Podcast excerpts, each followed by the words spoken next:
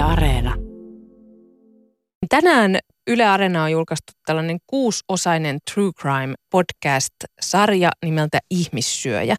Tämä podcast kertoo vuonna 1982 Virossa tapahtuneesta rikossarjasta, jossa 25-vuotias Johannes Andreas Hanni, jota myös ehkä Viron Hannibal Lecteriksi jossain piireissä kutsutaan, niin hän tappoi raasti kolme ihmistä ja söi uhrinsa lihaa. Tämän karmivan ja kannibalistisen sarjamurhaajan tarina on merkillinen myös sen takia, että tämä Johannes Andreas Hanni sai ylipuhuttua nuoren vaimonsa osallistumaan näiden rikosten salaamiseen ja suunnitteluun. Tämä ihmissyöjä on paitsi tarina rikostapauksesta, joka järkytti Neuvostoviroa vuonna 1982, niin se on myöskin tarina ihmismielen synkästä puolesta. Ja siinä on jopa vähän rakkauttakin tässä tarinassa. Ihmissyöjä-sarjan on siis käsikirjoittanut Virossa asuva kirjailija Ville Hytönen ja nyt hän on täällä vieraanamme puheen aamussa. Tervetuloa Ville. Ai tää, tere hommikut. No niin, mä en osakkaan viron kieltä, mutta oletan, että oli jonkin, jonkin sortin tervehdys. Mm, kyllä. tota, Ville, kun sä tutustuit tähän hirvittävään tarinaan, niin sä kävit tämän ö, koko rikosvyhdin kannalta olennaisissa paikoissa. Tässä podcastissakin sä käyt näissä paikoissa ja haastattelet siellä ihmisiä ja, ja vähän selvität, että mistä tässä oikein on ollut kysy, kyse. Ja sä oot käynyt muun muassa täällä, miten tämä sanotaan, tämä Nomme? Nömme. Nömme. Ja. Niin sä oot käynyt siellä, joka on siis tällainen ö, kaupungin osa, vaiko? Joo, Nömme oli oma kuntansa vuoteen 40 asti muistaakseni. En nyt aivan varmaan vuodesta, mutta suurin piirtein. Ja tota, Nömme on siis, tunnetaan Virossa tämmöisenä hyvin rauhallisena puutarhakaupungin osana Tallinnan etelälaidalla ole, olevana. Ja, ja tosiaan se Nömme on jostain syystä tämän kauhean makaperin murhasarjan niin kuin näyttämönä, että suurin osa kaikesta tapahtuu siellä Nömmellä tai sen lähipiirissä. Ja tota, äh, hauskinta, tai ehkä hauskinta, vaan, vaan niin kuin karmeinta oli, oli se, että kun mä olin ostamassa uutta asuntoa tässä joku aika sitten, niin mä melkein vahingossa ostin sen ensimmäisen murhan naapurista asunnon. Ja, ja tota, no sitten, siis mun isäni myös asuu Nömmellä. Että mä, mä oon jopa, jopa käyttänyt isäni mielipiteitä tässä sarjassa, että hän, hän esiintyy muistaakseni, olisiko se jaksossa numero viisi, jossa hän kertoo, kertoo että minkälainen nömme on niin kuin eläkeläisille asua. Mm. Ja Nömmehän on siis, niin kuin, se on kaunis puutarhakaupungin osa, jossa niin kuin ei ikinä voisi kuvitella, että tapahtuu mitään tällaista. Niin, se, se oli just tässä, että kun sä nyt kävit siellä, niin, niin tota, todellakin siis sieltä löytyi erästä, silloin kun tämä ensimmäinen uhri löytymisvaiheessa ei vielä tiedetty, että mistä oikein on edes kyse, mutta kun tämä uhri löytyi, niin niin tota, se oli siis tällaisessa porttikongissa ää, ja tapettuna tällainen mies ja ilman vasenta pohjelihasta, joka teki sitten tästä, tietystikin tästä tapauksesta jo siinä vaiheessa varmaan niin milisien kuin muidenkin silmissä varsin erikoisen. Mutta kun sä menit sinne porttikonkin, niin oliko sulla ihan hirveä karmiva olo? Puhumattakaan, että sit sä ymmärsit, että hetkinen, toi naapuritalo oli sellainen, mistä mä hetken mietin hankkivani asunnon. Niin, no äh, jännintähän oli se, että silloin kun mä aloin kirjoittaa tätä, niin se, sitä taloa ei oltu vielä niin kuin pintaremontoitu. Eli se oli täysin samassa kunnossa kuin vuonna 1982. Mutta kesken tätä, tätä, sitten, tätä projektia, niin, niin se remontointi tuossa viime keväänä joskus. Ja tota, mä haastattelin yhtä talossa asuvaa ihmistä ja hän sanoi, että siinä oli semmoiset niin verijäljet vielä vielä niin tämän vuoden alussa siinä se, seinässä. Ja siinähän oli siis tämä, aluksi ei tavallaan niin kuin tämä ensimmäisen murhan uhri, niin hänen perheensä ei tiennyt yhtään, että mitä tapahtui tälle miehelle. Että, että tota, neuvostoaikana tämmöinen niin kuin tiedottaminen ei ollut kauhean nopeata eikä, eikä myöskään niin kuin rikosten selvittäminen. Niin ähm, kävi sitten tämä murhatun miehen ää, vaimo, tämä oli tämmöinen saarenmaalainen tai oliko se hiidenmaalainen merimies tämä murhattu henkilö, niin, niin tota, hänen vaimonsa niin kuin ihmetteli, että miksi, miksi mies ei ole tullut niin kuin, ä, maalle, maalais, tai heidän niin kuin tavallaan NS-mökilleen, su, Suvilaan. Ja tota, lähti sitten selvittämään, että hän oli lähtenyt sukulaisten luota – ja sitten kävi hieman, hieman myöhemmin ilmi, että ää, keltatakkinen mies on tapettu erässä pihassa. Ja sitten hän tajusi, että miehelläni on keltainen takki ja siihen aikaan vuonna 1982 Neuvostoliitossa ei kauhean monilla ollut keltaisia takkeja. Mm. Palataan vielä tässä tämän haastattelun aikana tähän ihmissyöjään, siis tähän Johannes Andreas Hannikin, mutta vielä sen verran mua kiinnostaa toi paikka, että kun niin kuin riko, tai tällaisen, missä monet näistä on, tai jostain syystä tästä tuli tästä nömmestä se näyttämö näille rikoksille, niin, niin tota, millainen paikka se on silloin vuonna 1982 ollut? Onko se, erilainen, onko se silloinkin ollut tällainen puistomainen rauhallinen asuinalue? No jossain määrin, ei tietenkään ihan niin idyllinen kuin nykyään, mutta, mutta tota, äh, kyllähän se tavallaan tunnettiin tämmöisenä niin kuin virolaisena alueena – et, että niin kun, jos vertaa viereisen kaupungin osaan Mustamäkeen, niin Mustamäe oli niin kun tämmöinen ää, nopeasti rakennettu, ehkä siihen, siihen aikaan enemmän niin kuin venäläispainotteinen alue. Että tavallaan niin kuin tiedettiin, että siellä oli niitä patriootteja ja niitä niin kuin virolaismielisiä, joita, joita sitten niin kuin pidettiin porvareina mm. vuonna 1982. Mutta ei ollut mikään sellainen niin pelottava paikka kuitenkaan. Ei, mutta voi tietenkin kuvitella, että näitä pikkukujia, joissa Johannes Andreas Hanni teki niin rikoksia, niin niissä ei välttämättä ollut kyllä esimerkiksi valoja. Että varmaan niin auttoi häntä aika paljon näissä tekosissa. Ville Hytönen, miten tuttu tämä oli tämä Johannes Andreas Hannin tarina sulle entuudesta? Vai oliko tämä sellainen, että näit että hetkinen, tällainen on tapahtunut, tästä pitää nyt tehdä podcast? No mä etsin ihan, ihan niin kuin toisesta asiasta tietoa tota, Eesti Expressin arkistosta ja sitten yhtäkkiä niin kuin silmi, silmieni eteen lävähti semmoinen otsikko, että neuvosto-eestiläinen kannibaali. Ja mä katsoin, että mikä tämä on, että ei ikinä kuullutkaan tällaisesta. Ja sitten mitä pidemmälle luin ja sitten aloin selvittää vielä niin kuin lisätietoja. Tässä on niin kuin kaikki ainekset käsittämättömään tarinaan. Ja sitten tuossa podcastin ekassa jaksossa niin mä pohdinkin sitä, että pitäisikö tämän olla romaani, pitäisikö tämä olla näytelmä, pitäisikö tämän olla essee vai, vai podcast-sarja. No s- sitten mä otin Yleen yhteyttä ja, ja tota, tuottaja sitten niin kuin, no sillä on niin kuin melkein niin kuin puolessa tunnissa vastasi, että tässä on kaikki ainekset, että tehdään tästä podcast-sarjaa. Mm. Hekään eivät ilmeisesti ole kuulleet sitten aiemmin tästä. Ei, Joo. ei, ei en, enkä mä usko, että Suomessa kauhean moni on mm. tästä. Mutta sä oot lastenkirjoja muun muassa kirjoittanut. Joo. Miten, mi, millaisessa, niin kuin jos lastenkirjat ja sitten ne ihan hirveä sarjamurha ja kannibaali tarina, niin tota, oliko vähän erilainen tapa tehdä tai lähestyä tällaista aihetta. Varmaan ainakin tuntemukset sellaisen tekemisestä oli varmaan aika toisenlaiset. No ne kai niin kuin tasapainottaa tosiaan, että, että tota, mulla on siis viisivuotias poika ja, ja tota, kyllä mä niin kuin odotan, että mä, mä oon siis tästä samasta aiheesta kirjoittanut romaania ja, ja se alkaa olla suurin piirtein valmis, että mä odotan sitä hetkeä, että mä voin niin kuin luopua tästä aiheesta ja, ja tehdä sitten niin kuin, no vaikka lastenkirjoja tai kirjoittaa runoja. Että, mm, vähän että, kevyempää. No nämä runot ei ole kyllä kevyempiä, mutta eikä välttämättä lastenkirjatkaan, mm. mutta kuitenkin niin kuin pääsee vähän niin kuin toisenlaisiin fiiliksiin. Niin Ihmissyö-podcastissa vielä kerrotaan siis, että on kyse vuonna 1982 Virossa tapahtuneesta rikossarjasta, jossa siis tällainen henkilö kuin Johannes Andreas Hanni tappoi raasti kolme ihmistä ja sitten oli myös kiinnostunut näiden ihmisten lihasta. Ö, tässä podcast-sarjassa kerrottiin sitä muun muassa, että, että tota, tällaiset ihmissyöjät, niin ne on niinku kiinnostuneita pohke, pohje, pohkeen liha, lihasta. Mm. Mikä, mikä ihme juttu siinä sitten onkaan?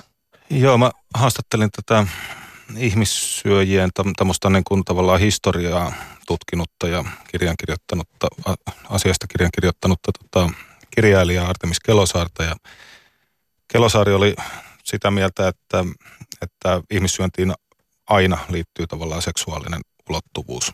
Ja sen takia usein, no tietenkin voi ajatella niin, että pohjelihas tai, tai pakara on tietenkin niin kuin niin rasvasimpia osia ihmisistä, riippuen tietenkin ihmisestä, mutta pääasiassa. Mm. Niin tota, Kelosaari oli sitä mieltä, että, että tässä on myös tämmöinen niin seksuaalinen syy aina syödä ihmistä, että kukaan ei syö ihmistä niin kuin, no tietenkin on mahdollista, että jos nyt oot, oot tota, joutunut veneeseen ja, ja tota, oot, oot siellä kolmen muun tyypin kanssa ja että syö, syö tota kahteen viikkoon, niin, niin sitten saattaa tapahtua jotain, mutta, mutta pääasiassa niin, niin kun sillä on seksuaalinen merkitys.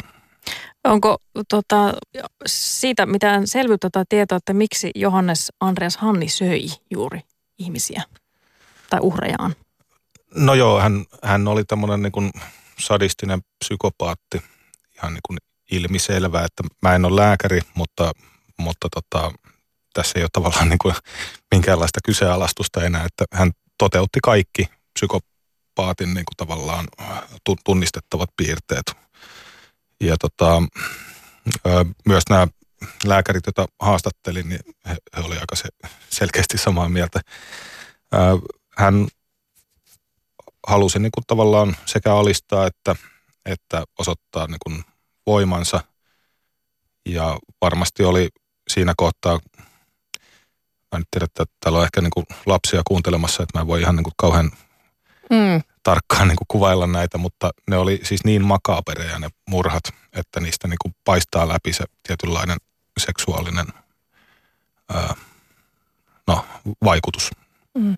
Niin, ehkä ihan hyvä mainitakin tässä kohtaa, että jo todellakin niin tämä podcast-sarja kuin ehkä myöskin tämä haastattelu niin sisältää kieltämättä asioita, mitkä ei, ei sovi ehkä herkimmille kuulijoille ylipäätään, ja puhumattakaan siitä, että jos lapset kuuntelee. Mutta sä oot siis tässä har- sarjassa haastatellut useampiakin asiantuntijoita, muun muassa vankilasairaala ylilääkäri Hannu Lauermaa ja myöskin oikeuspsykiatrian vastaava ylilääkäriä Aulikki Algren Rimpiläistä, niin, niin jos nyt yleisemmin puhutaan sarjamurhaajista, eikä pelkästään Johannes Andreas Hannista, siis tästä ihmissyöjästä, niin, niin minkä takia ihminen surmaa sarjoissa hänelle entuudestaan tuntemattomia ihmisiä?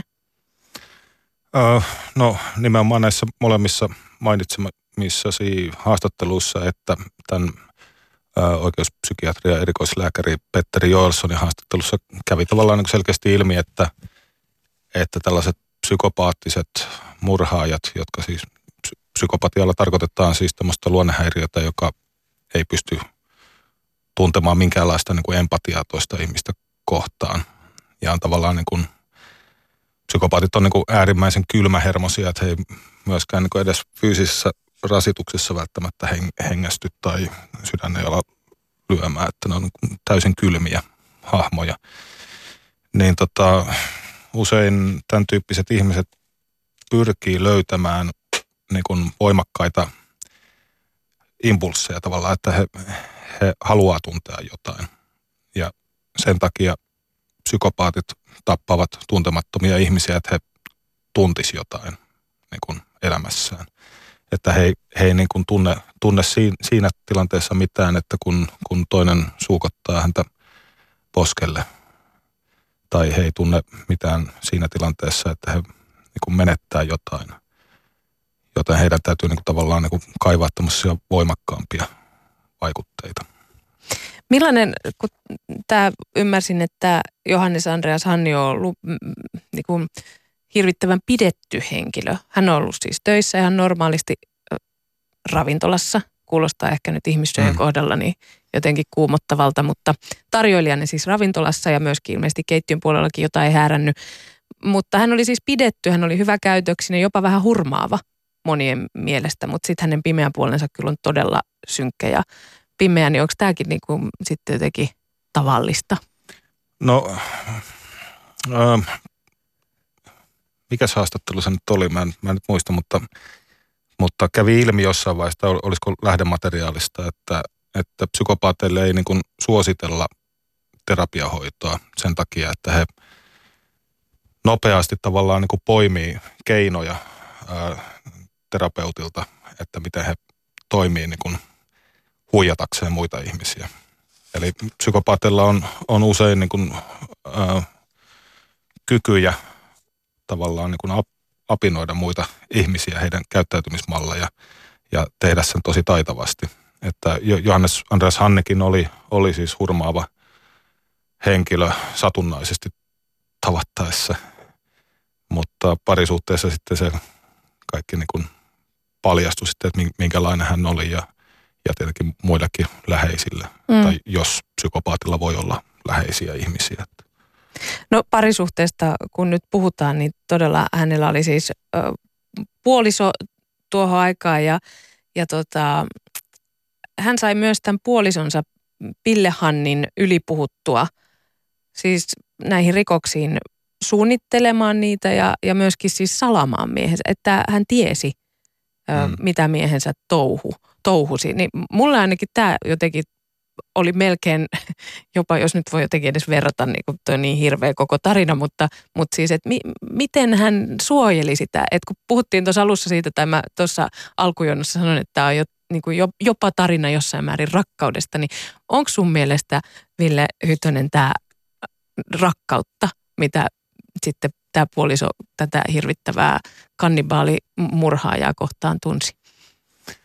No, jos ajattelee niin, että kyse on niin kuin vuoden 82 Neuvostoliitosta, niin siinä määrin, mitä kaksikymppinen ihminen niin kuin voi kuvitella, mitä rakkaus on, on niin kuin vuoden 82 Neuvostoliitossa. Että, että mm, Pillehanni oikeuden istuntopöytäkirjojen mukaan sanoo siellä, siellä että hän, hän niin kuin teki sen rakkaudesta sen kaiken.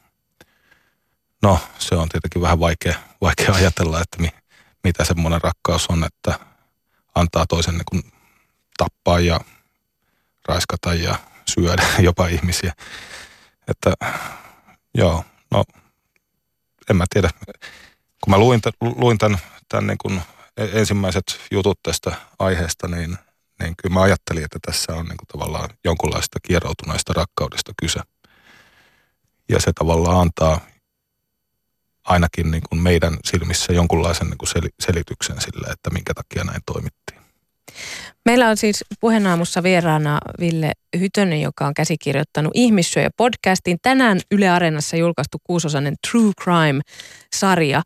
Ähm, mietitkö sä pitkään, että, että voiko tällaisen tarinan tehdä tai kir- tehdä podcastiksi, kun nyt on todellakin näitä true crime-sarjoja on ihan hirveästi ja me itse asiassa tässä eilen tässä puheamussakin puhuttiin siitä, että näissä helposti tulee sellainen, että, että se hirvittävä ihminen, joka on tehnyt ihan hirveitä tekoja muille ihmisille, surmannut tai jollain tavalla muuten kaltoin kohdellut läheisiä tai sitten jopa ihan tuntemattomia ihmisiä, niin se niin kuin nostetaan ikään kuin jollekin jalustalle. Ehkä nyt vähän tässä jopa tämä, tämä ihmissyöjä, jonka lapsuutta muun muassa tässä käsitellään ja jollain ihmeellisellä tavalla niin kuin ikään kuin jopa ymmärtää sitä, että no miten tässä nyt näin saatto käydä, niin voi olla, että siihen on jotkut syyntä, syynsäkin esimerkiksi siellä lapsuudessa. Niin mietitkö sä missään vaiheessa, että onko tästä oikein tehdä nyt tällainen niin kuin juttu vai pitäisikö se vaan jättää sinne jonnekin muutamiin artikkeleihin? Kyllä tässä ihan, ihan sarjassa niin kuin käydään tämmöistä tietynlaista niin kuin itsereflektiota läpi, että, että mä muun muassa soitin Tampereen yliopisto tota, mediatutkija Mikko Hautakankaalle.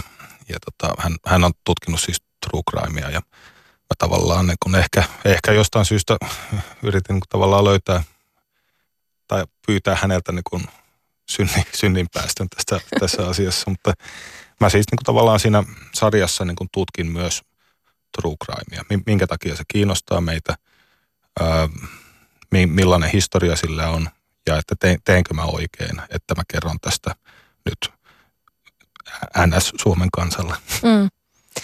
Minkä takia muuten sä luulet, että tämä tarina ei ole ollut niin tuttu. Se ei ole ollut vielä toistaiseksi missään elokuvissa tai podcasteissa tai niin poispäin. Tämä nimenomainen tämän Viron ihmissyöjän tarina. No varmaan se liittyy lähinnä siihen, että kun, kun asiat tapahtui niin kuin Neuvostoliitossa, että, että siihen aikaan ei tästä asiasta ei niin kuin ollut minkäänlaisia lehtijuttuja eikä, eikä mitään. Ne, neuvostolehdistö oli vähän erilaista kuin, kuin nyky, mm. nykymedia. Niin tota, varmaan se on se syy. Ja sitten 90-luvulla, kun media vapautui Virossa, niin sitten oli aika paljon muitakin aiheita, että se koko 90-luku oli Virossa aikamoista niin kuin hurlum heitä, että, että tota, ei se nyt ollut semmoinen niin kuin ensimmäinen asia, mistä pitää nyt alkaa kertomaan. Mm. Että, Uskotko sä, että jos taisi tapahtunut vaikka Yhdysvalloissa, niin me oltaisiin kuultu tämä tarina? No kyllä mä luulisin, joo. joo. Siis periaatteessa Yhdysvalloissa on niin kuin näitä, niin kuin Petteri Olsson sanoi, että Yhdysvallat on niin kuin tavallaan ihanteellinen paikka ää, sarjamurhaajalle, koska pystyy vaihtamaan niin nopeasti osavaltiota ja pystyy niin kuin häivyttämään jälkeensä.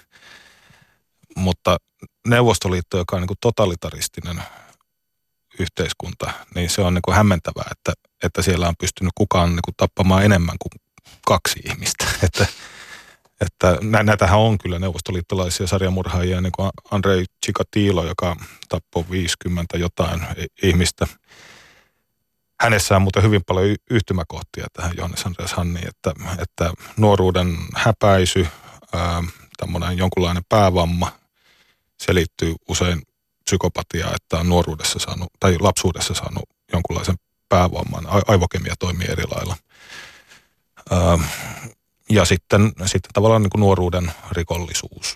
Että Chikatiloa hänen äitinsä pilkkasi, siis niin kuin häpäisi jatkuvasti. Johannes Andreas Hanni eli baptistiperheessä. Hänellä oli tavallaan niin kuin tupla tämmöinen, tämmöinen niin kuin repressiivinen ympäristö, että oli Neuvostoliitto ja sitten vielä niin kuin Neuvostoliitossa väheksytyt baptistit, jotka kasvatti niin kuin kurissa ja nuhteessa – ja vielä tässä perheessä kaiken lisäksi niin kuin hakattiin lapsia. Niin se on, ja sitten kun on saanut sen päävamman vielä, niin tässä oli niin kuin kaikki, kaikki niin kuin ainekset mahdol- niin, kaikki, kaikki että... ainekset siihen, että tulee psykopaattilapsia. Mm. Onko sä muuten itse True Crime seuraaja? Seuraatko sä, niin onko tuttu tyylilaji? No en mä itse asiassa niin aiemmin ollut, mutta tätä, kun mä kirjoitin tätä kuitenkin niin kuin puolitoista vuotta suurin piirtein, niin, niin mä oon puolentoista vuoden aikana lukenut ja kuunnellut ja katsonut ihan kaiken true materiaali, mitä vaan on. Mm. Ihan vaan sen takia, että mä tavallaan vältän ne sudenkuopat, jotka on tavallaan niin kuin halpoja mm. tai, tai mä, mä ihan niin kuin, siis lähtökohtaisesti tämä on niin kuin taideteos, että tämä ei ole, tämä ei ole viihdettä. Mm. Ja mun, mun mielestä tämän, tämän päivän Hesarissa ihan hyvin sanottiinkin se, että, että tässä niin kuin tavallaan silloin kun – yleis, että Yleisradio ei ole tuottanut true crimea aiemmin, mutta sitten kun tuottaa, niin se tekee sen tyylillä. Ja mm. musta tämä, oli niin kuin lähtökohta. Toivottavasti se on onnistunut, että kuuntelija tietenkin päättää Mm. Niin ja sieltä se nyt on kuunneltavissa ö, Yle Areenasta ö, tästä päivästä eteenpäin. Siellä jo kerta kaikkiaan. Onko se kaikki kuusi jaksoa kerralla siellä, että pääsee on, heti ahmimaan, jo. oikein binge kuuntelemaan. Mm-hmm. Mahtava juttu. Ö, onko sä niinku, henkisesti toipunut nyt jo Ville Hytönen tästä tämän sarjan tekemisestä, vaikka sä sanoit, että kirjaa vielä pukkaa. Niin, kustantaja, kustantajalle terveisiä, että kyllä se tästä pikkuhiljaa tulee se kässäri, että se aika, aika lähelle valmistaa. Joo, mutta paremman puolella ollaan. Nyt voit siis kuunnella todellakin tämän sarjan hyvin kiinnostavan tarinan tästä virolaisesta Johannes Andreas Hannista sekä myöskin hänen puolisostaan. Siinä on kyllä ikään kuin tarina rakkaudesta, vaikka tietysti ihan hirvittävä rikostapaus ensisijaisesti käsittelyssä. Myös pohdintaa sarjamurhaajista ja true crimeista. Ville Hytönen, kiitos kun kävit vieraana meillä puheaamussa. Ai teille.